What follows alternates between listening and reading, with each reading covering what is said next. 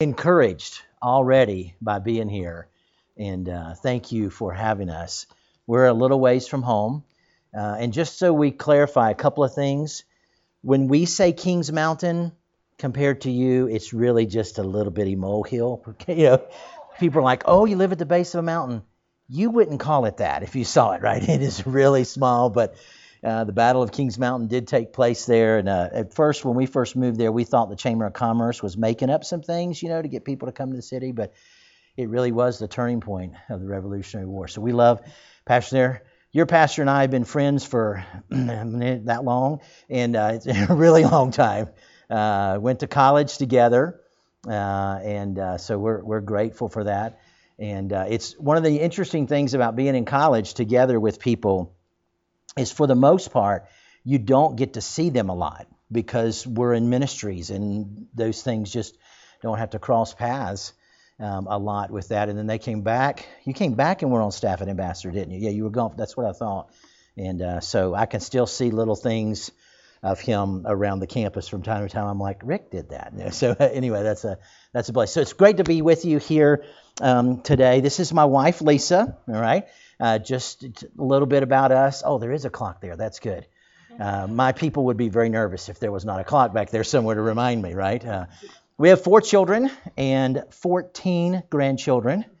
And uh, yes, we are very blessed. Uh, two of them are in the incubator currently, but that would make 16. Right. We have 14, two coming, January and March. Yes, so that'll make us 16. And you're like, man, she does not look old enough to be that. I would agree with you. I would agree with you. But we got married really, really young. Okay, how about that? But anyway, um, good to be here. Take your Bibles and turn to James chapter 1, if you would, please. James chapter number 1. I'm not going to have you raise your hand, but I want to ask you a question that you can contemplate. How many of you are ever tempted? You're like, are you joking or something? right? It's like, uh, yes, all of us are, right? so, what I want to look at this morning and, and tonight as well, we'll look at a little bit different aspect of it. Um, pastor's gone, but we're still going to have services tonight, okay, just so you know that. But anyway, uh, I want to look at the anatomy of temptation. Okay, now the word anatomy means a separating or dividing into parts for detailed examination. Okay, so what does a temptation look like? Because every single one of us in this room, including myself, we run into temptation. And how we handle that makes a big difference. Matter of fact, what we believe makes a difference. What's happening in Israel right now is because of belief systems. That, that's what's impacting that. So, what we believe makes a difference, and God's word uh, is important as we think through that. Now, I love how one author put this there is a war being waged for a believer's soul. Now, if you know Christ as your Savior this morning, the enemy cannot take your soul to hell, but he would love to destroy your soul. He would love to just absolutely decimate you. And we are at war from that standpoint. And we know that the Bible talks about the world, the flesh, and the devil, those three aspects of temptation. We are just going to concentrate this morning on our flesh. In other words, what happens from within us. The battleground of us is our inner man. That is our heart, our mind, our will, our emotions. And what we do and say with those things are really, really important. Um, every one of us in this room has sinful tendencies. I want you to read our text with us James chapter 1, verse 13. It says, Let no man say when he is tempted, Okay, that word tempted there means a solicitation to evil. Now, in the New Testament, the word tempted can mean a trial or a solicitation to evil. Okay, and it's important because James actually uses those two words in this text. The first is a trying of your faith. Okay, the other is a solicitation to evil. That's the word here. Okay, he says, Let no man say when he is tempted, I am tempted of God. For God cannot be tempted with evil, neither tempteth he any man. But every man, okay, how many, does that include everybody in this room? Right. Every man is tempted when he is drawn away of his own lust and enticed. Then when lust hath conceived, it bringeth forth sin, and sin, when it is finished, bringeth forth death. The enemy is powerful, and he wants to destroy our hearts and lives. Now, in the context of James chapter 1, James says to us in verse 13, Let no man say when he is tempted, I am tempted of God. And the larger context, what happens? Well, if you go back to the beginning of the chapter, God tells us that we can be, notice verse 2, my brethren, count all joy when you fall into divers or various types of temptations. Okay, that temptation is difficulty, not a solicitation evil. What James is clarifying here is listen, God does not solicit us to do evil, but God can bring things into our life to try us. Okay, go on with the text. He says, But let patience, I'm sorry, knowing this, verse 3, that the trying of your faith worketh patience. Then he talks about let patience have her perfect work, and he goes to the text of Scripture. Okay, so what was happening is some of these believers were saying this Well, I had this difficulty come into my life where God was trying me. Okay, he wasn't tempting me to evil, but he was trying me. And I responded to the trial wrongly, and that's God's fault. And James says, no. You cannot blame God for this because we're tempted of our own lust and enticed. Okay, we'll, we'll talk about that a little bit la- later on. Okay, um, God is untemptable, and God is not going to tempt us with evil. That's very important as we work through this. Okay, what can change a trial into a temptation is the attitude with which we meet it.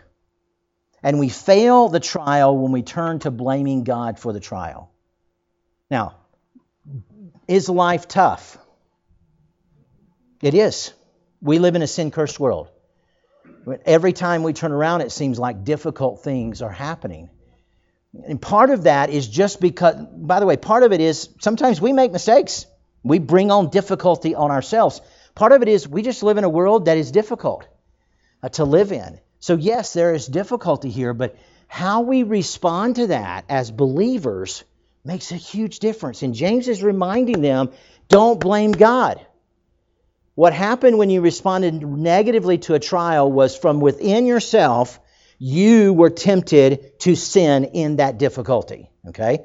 That's really important, kind of, we lay the background. All right? So, if we could boil everything down to this text, we would say this We must recognize that sin comes from within us, but we can say no. Now, you say, well, that's not only where, where sin comes. I got that. That's what we're going to concentrate on today, all right? So let's look at number one, what I've called the explanation. Let's just kind of work through the text and talk about what it means, and then we'll kind of expand it a little bit later on, all right? The word tempt in our text here means to entice to improper behavior, all right? And we, we probably already knew that. Above all, the devil works in this way Hence, he is called the tempter. Okay, so he wants to solicit to evil. That's what he wants to do. All right? The word drawn away carries the idea of being dragged away. With the connotation of an initial reluctance. Maybe we're like, I don't want to do that. But we're taken in tow, if you will, by our own desires. In other words, our heart temptations will pull us in a certain direction because that's our propensity to do that. All right? And then he says our own. We're drawn away of our own. That is ours. It's not between the types of desire, but it's the sources of the temptation. In other words, we have ourselves to blame because we're tempted by that. You're like, okay, wh- what do you mean? Well, in our world today, we have people that are blaming fast food restaurants because they're overweight. Right? So we've got we've got people in the government saying, well, we need to outlaw Biggie fries. Well, can, can I just tell you, that's not going to solve the problem, right? This is regulation like that is not going to solve the problem, all right? So what's happening is we have a desire to eat, right? Because when you get to the restaurant, you don't have to order the biggie fries, right? That's your choice, isn't it? Now, if you believe that you don't have a choice, yikes, right? You do have a choice. You don't have to order the fries at all. You can be miserable in life and not eat fries at all. right? Okay? But we, we do have a choice about that, all right? So the temptations are tailored to us as an individual.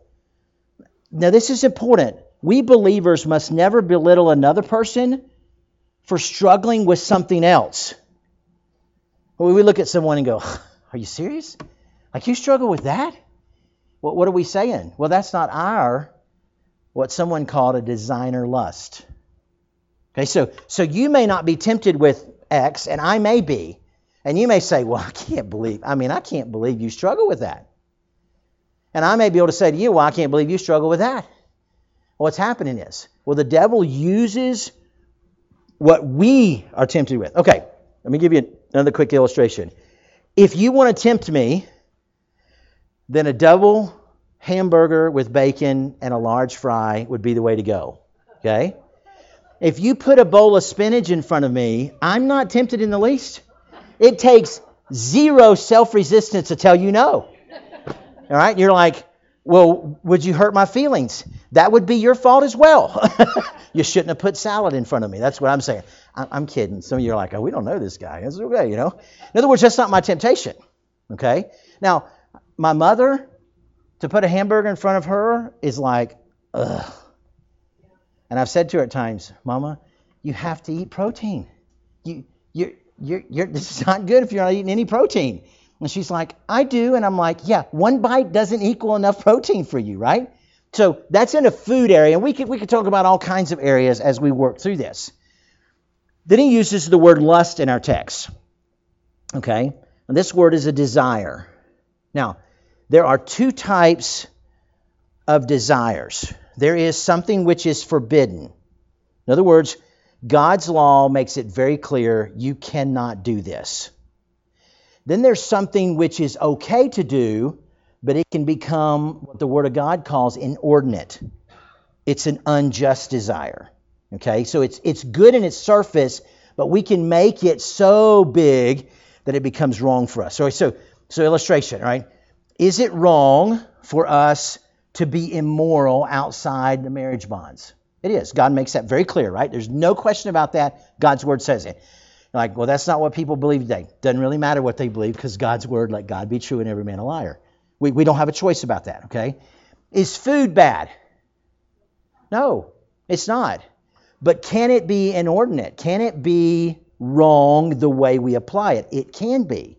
Okay, so those are the two directions when we talk about lust. It refers to an intense longing of an improper object or a proper object. In other words, it becomes something that gets in the way of my pursuit of God. Okay? So anything that gets in the way of my pursuit of God is wrong. Now, that's really important. There are good things that aren't wrong in of themselves, but if they get in my way of pursuit of God, then they're wrong. And I have to give them up. You're like, well, the Bible didn't say it. Well, okay. Maybe the Bible didn't directly tell you to give that up, but if that is becoming a resistance to you pursuing God, we need to give it up. And that's what James is talking about here. It's our own lust, our designer lust. Then he uses the word enticed. What does the word enticed means? Well, all of you know what this word means if you think about it, right? It's to lure by the use of bait, to arouse someone's interest in something. The idea is it's an unsuspecting victim. They don't know it's a bait. Okay? Now, as a boy, I grew up in South Florida. Okay? Um, I've caught bluegills. Do you guys know what bluegills are? Okay, I've caught bluegills that are the size of my double hands, okay, on a cane pole out of Lake Okeechobee. All right? They're, they're not there anymore because the lake's probably been fished out, but it's just fun, right? But even if you're fishing for some of those things, how you hook the bait makes a difference. Now, what I love to fish with is crickets. And the best way to hook a cricket is to hook it so that it looks like it's there by itself and no hook. Right? So, if you want to hook a cricket, the best thing to do is take it right up underneath its throat and come out the back end of it, and it looks like a cricket, and it will actually flutter in the water. Well, guess what a fish thinks? That looks good. And I think I'll have lunch. And when he hits it, I say, I think I will have lunch, right? Because what happens? Well, he doesn't know that there's a hook there. And boom, we set the hook, we bring it to shore. And what he thought was a good thing ends up destroying him, right? Because now he's filleted in a pan, right? That's what happens. I'm sorry if you're an animal lover and you, okay. You could you could bring you could bring be like my grandmother. She's like I have, one of my daughters has a farm, and so they're raising cattle and chickens and all this. And what, what on a farm? What do you do that for? You you do that to eat them. So my mother-in-law will say, "Oh, don't eat that little pretty cow. Go to the store and buy your meat." And you're like, somebody's cow's in the store, right? But anyway, um, I digress. All right. I love my mother-in-law, by the way. Uh, but anyway. so when our sinful desires and our supersized legitimate desires motivate us to choose what we want apart from God, then we sin. I want this, and it doesn't matter what God says, I'm going to have it anyway. So, in other words, one person says it this way a person both builds and baits his own trap. Okay, now, now we know intuitively that that's kind of dumb, isn't it? To build and bait your own trap. But that's exactly what James is trying to get us here. We're drawn away of our own lust and enticed. See, many sinful actions begin as casual thoughts, but we dwell on them and they can turn minor temptations into major transgressions. I just think about it a little bit, and Satan wants us to do that. Okay, now he keeps going. And I, know I'm being a little technical, but stick with me, all right? Then he says, he uses the word conceived here. When lust hath conceived, that, that's the idea of bringing forth a child. Okay? Sin is born just as a child is born. But it bringeth forth. What does it bring forth? It brings forth death, doesn't it? That, that's what he says in this text, right? Um, and when lust hath conceived, it bringeth forth sin. Sin, when it is finished, bringeth forth death. That's what's happened. When it brings to com- com- completion, sin gives birth to death, both physically and spiritually. So when we yield to a temptation, we ultimately are dying. That's what happens. Now, most of us don't start a temptation by saying, you know what? I think I'm going to do this just one time but ultimately, a few years from now, I'm going to be so entrapped by this sin that it'll destroy my wife, my life, it'll destroy my family, and this is going to be a good thing. Most people don't start that way. By the way, the devil doesn't do that, does he? I mean, you never see someone in an ad for some vice and it looks bad. It's, it always looks great, right? The, the guy standing there with alcohol in his hand, when he looks great. I mean, he's fit, He's happy. He's got a pretty girl on his side. The party atmosphere is there. Nobody would ever put a picture of a guy with throw up all over him in the bottom of a ditch. Right? Because who, who wants that? But those of you that have been around that, isn't that what it ends up with many times? Or, or, or worse, right? But, but the devil doesn't want to do that. The wages of sin is death. Right? The wage of sin is death. By the way, don't you love the second part of that verse? But the gift of God is eternal life through Jesus Christ our Lord. Boy, if you don't know Christ as your Savior this morning, can I tell you, you don't have to stay in your sin? The cross of Jesus Christ paid for that sin completely, wholly, and you can accept Him, and He will in no wise cast you out. What a wonderful truth that is, okay? So that's the explanation, all right? Now, let's, let's look at number two here, the example. We're not going to take the time to turn there, but if you wanted to, you could go all the way back to Genesis chapter 3. Okay, what happens in Genesis chapter 3? Well, it's the very first sin. Okay? Satan was present here, and what does he do? Well, he says to Eve, Hey, how about we just take a bite of this? Okay. Now, don't miss this. Okay? How many rules did Adam and Eve have? One. Okay? So whenever someone tries to convince you, well, if we had less rules, I would. No, you wouldn't. You can't get any less rules than one. Right? All I mean, God says there's an abundant garden here. You just can't eat of this one tree. That's it, just one. What'd they do? They ate of it. Now, the Bible doesn't tell us this, so please understand. I'm not. I'm not trying to go beyond the Bible. But I wonder, what was Eve even doing there? What was she doing there? By the way, I think this is a good principle that we shouldn't even be anywhere near sin. You, may say, well, Pastor or, or, or Pastor Rick, you, you can't tell me that standing right here is wrong. Well, no, technically, I mean, I can't tell you that standing on the edge of this platform is wrong, but why would you? Why would you do that if knowing this fall, let's say this fall was 300 feet, why would you do that? And sometimes people react to the fact that we say, hey, get away from the cliff, and you're like, I can stand on the cliff if I want to. It's not that we think the cliff per se is technically sin. We know what's coming. We don't want you to be there, right? Well, I wonder why was she even there? You're like, well, how do you know she was close to it? She ate of it. Like she had to be close, right? Last time I checked, if you're picking something off a tree, you got to be pretty close to it. Right? So she was somehow there. What was Eve's root problem? Eve's root problem was unbelief. She didn't believe what God said. And what does the devil do to her?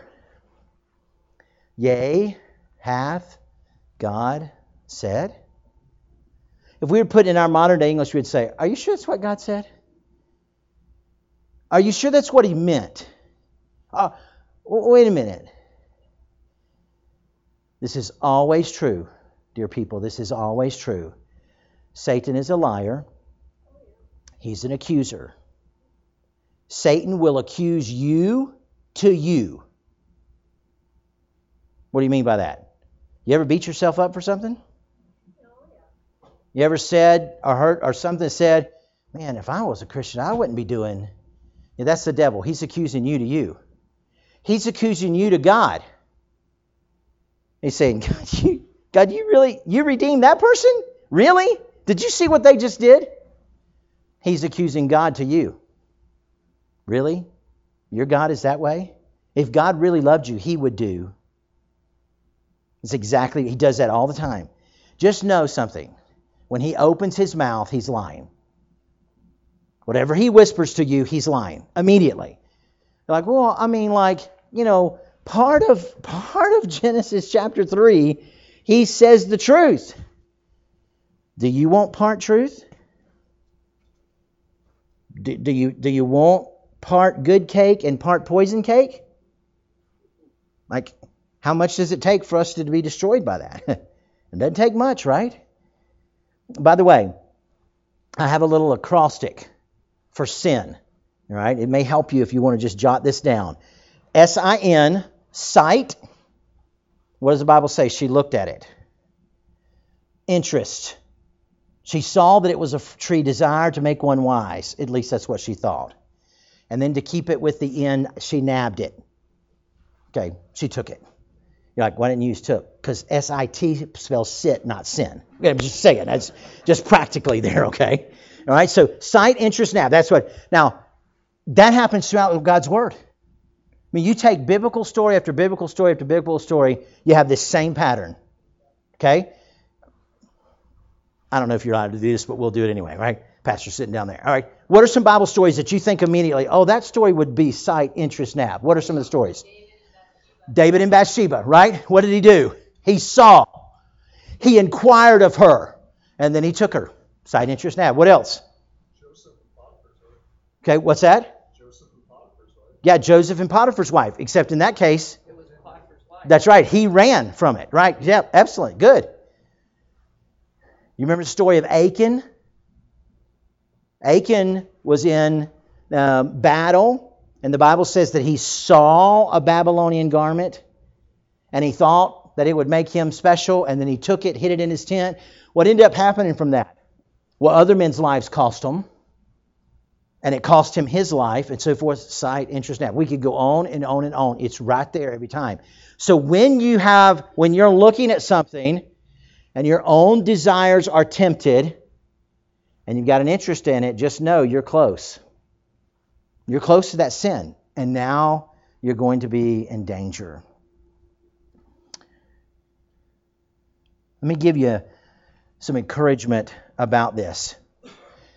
Take you should know you should know what your designer lust is. You should know what that is.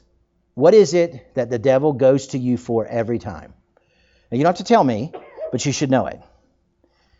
You should know whether or not when X happens, you, you tend to get, let's say, discouraged or in despair. You tend to spiral out of control. You tend to be fearful. You tend to be anxious. You tend to do this. You tend to do whatever it might be. You need to identify that. If you say, don't really care to identify it, can I just lovingly say to you that if you're not going to identify it, you're not going to get victory over it?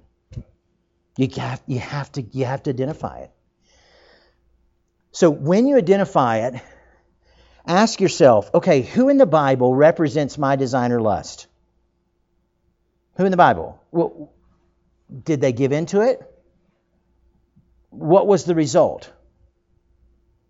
Did they resist it? And if so, how? And what was the result? Okay, let's just take two stories we mentioned. David. Did David resist his designer lust? He did not. Results? Death. Death of all kinds of people. Absolute havoc in the kingdom. I mean, it was a mess. All right, Joseph, did he resist? Absolutely. Result? Blessings, testimony, leadership. I mean, on and on it goes. Now, did that happen immediately? Immediately, what happened? He went to jail. Can I just tell you? The preachers that tell you you do right and everything's going to be just perfectly fine are not biblical. Because sometimes you do right and it gets rougher. Some, sometimes you do exactly what God wants you to do and it doesn't turn out quote unquote right. Sometimes it gets hard. It just does. You're like, thanks? but it's true. Right? I can tell you that in eternity it's going to be okay. Ultimately, it's going to work there. Now, I'm not going to take a lot of time here because I know we're getting late. But number three, let's talk about the enslavement.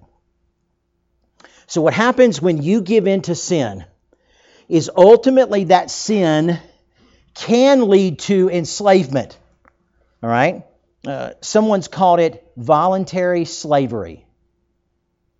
All right? Let me read a little bit of a lengthy uh, section here from one writer. He says this It may seem strange, but James warned his dear brothers and sisters who were to read this genealogy, conceived, brings forth sin, not to be deceived or led astray. Just as a right response to trials can result in growth to full spiritual maturity, so a wrong response to lust will result in decline to abject spiritual poverty and ultimately to death itself.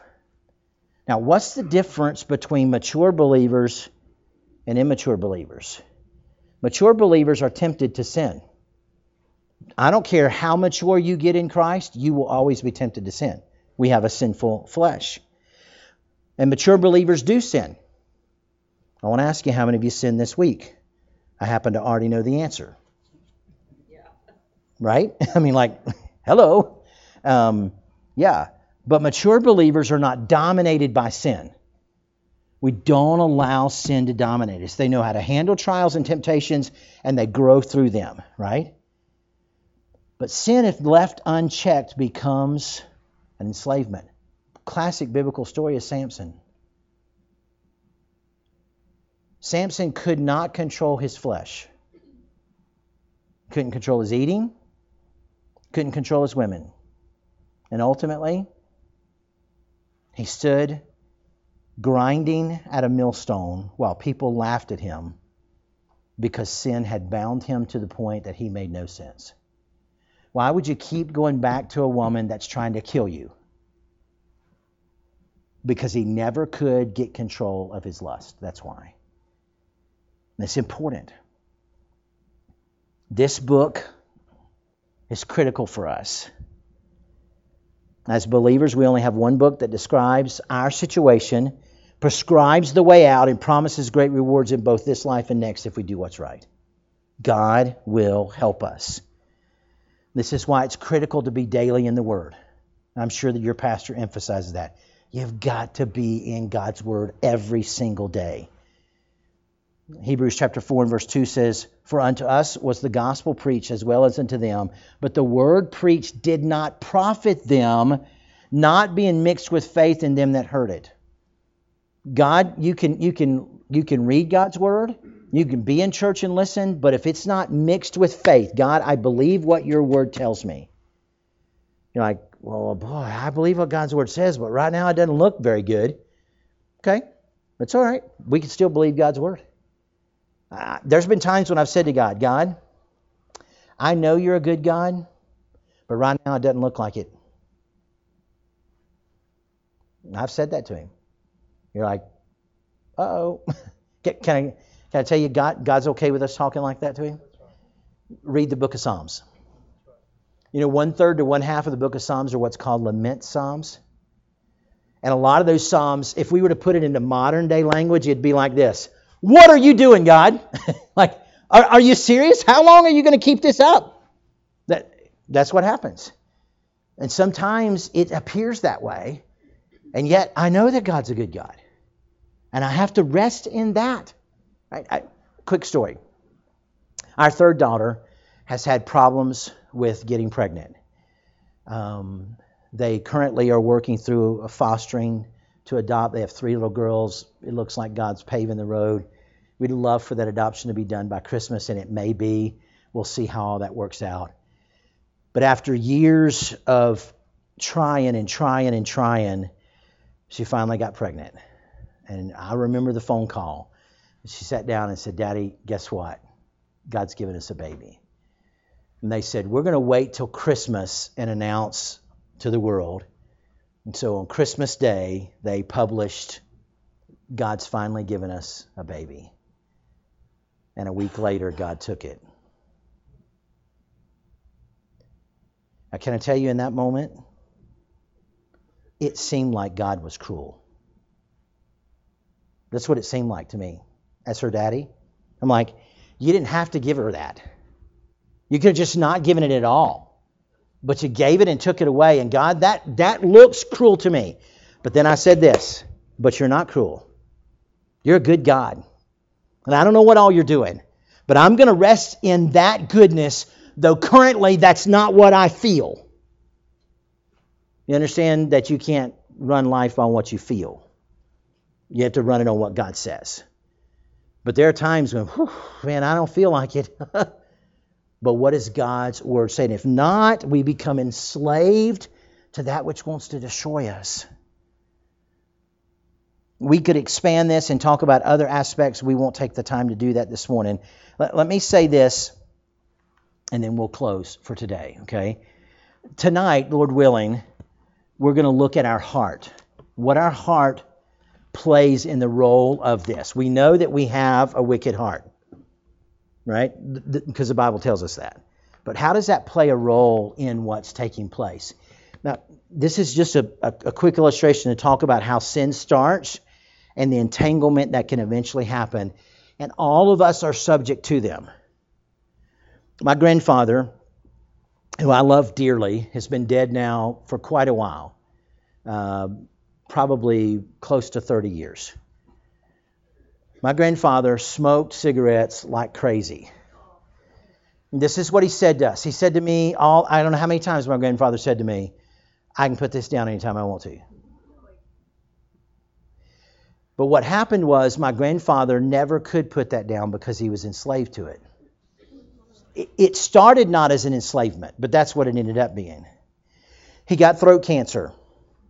And the doctor said to him, Look, we can treat this with chemo and other things.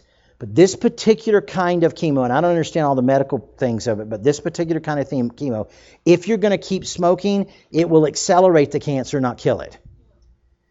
So if you're going to keep smoking, then we won't do the chemo. And he's like, oh, no, I can quit anytime you want to. So they started the chemo. You want to guess what happened? My grandfather kept smoking. And it ultimately took his life. I love my grandfather dearly. I preached his funeral. It was one of the hardest funerals I've ever preached. But I'm going to tell you what my grandfather did. He was so weak he could my brother and I had to sit him up in the bed the last time I saw him. And probably I don't remember it was less than a day after I saw him that last time. He pulled the IVs out of his arm, walked to his chair, which was incredible that he could do that. Sat in his chair, that was his favorite place to sit. My mom, all of her siblings, and my grandmother were there. He looked every one of them in the eye as if to say goodbye took a puff of a cigarette, and went into eternity. It's the last thing he did. Now, I'm not telling you that to jerk your chain. What I'm telling you is Satan never says you're going to be enslaved by this. But that's exactly where he hopes you'll end up. In every way, shape, and form. Now, lest you think that I have it all together, can I tell you what one of my designer lusts is? It's food. That's what it is. And it took me years to figure out that I was eating just like somebody else takes drugs or alcohol to ease the pain or to deal with the emotional trauma. I'd make a hospital visit as a pastor, and I was dealing with someone who had just got a, maybe a cancer diagnosis where there was no hope for them, and man, it just kills me. I love them and I don't want this to happen. And the family's tore up and I, I walk out of the hospital. I feel like an emotional wreck. And I'd walk out of the hospital. My first thought was, I need something to eat. Now, is it wrong to eat? Nope. But that's not what I was doing. I was medicating my emotions with food. And that becomes a problem. Ouch. And I was like, Are you serious, God? So here's what I started doing. This has been in the last year. I've started calling it an idol. So when I get up in the mornings, this is what I pray God, would you help me not to bow down to the idol of food today? You're like, hmm, that's pretty drastic. Yep. Because most of us don't want to call what we're really doing an idol. But when you do it over and over again, that's what it is. It's an idol. Now, is it wrong to eat? Again, it's not wrong to eat, but what am I seeking for it? Is it my idol? Oh, by the way, that's not my only idol I pray about, but the rest of them are none of your business. right? Just like you're not going to stand up here and tell me all your idols either, right? So, so James says, look, when we sin, okay, we're drawn away of our own lust and enticed. But don't forget that when sin conceives, okay, when it happens, it's going to ultimately bring death. And that may look like all kinds of ways. The Word of God talks about the entanglement, okay? Identify it. Once you identify it, then we apply scripture verses to it. What does God's Word say about these things? Once I apply the Word of God, then my thinking and God's Word's thinking needs to match. If my thinking disagrees with God's word, guess who's true? God's word is, right? So I bring my thinking in line with his. That's what that's how we get victory over sin. Over and over and over again. And it will happen all the time. You know, it happen all I'm not an anxious person by nature, but I had some things happen last week, and I'm telling you, I almost had a full-on panic attack. Do you know what I did? Applied scripture. What does God's word say? God's word says this God says He didn't give us a spirit of fear. God says that He's in complete control. God says, da, da, da. I mean, we go on through that because why? Because I want my thinking to match up with God's word. Okay? I hope that's helpful to you. If I can help you in a way to, to work through a little bit, but if you will apply this consistently, it may take you time to work through it. It may take you some time to figure out exactly what your designer list is. But you probably have a good idea, even if you're not conscious of it yet. It's your go to thing all the time. I know this was more of a teaching type of thing, but can I just beg you? Jesus Christ wants to give you the victory. Not just in salvation, but everyday living. That you don't have to succumb to sin. If you believe the thought that I've always done this sin and I'm going to always do that sin, that is not what God wants for you.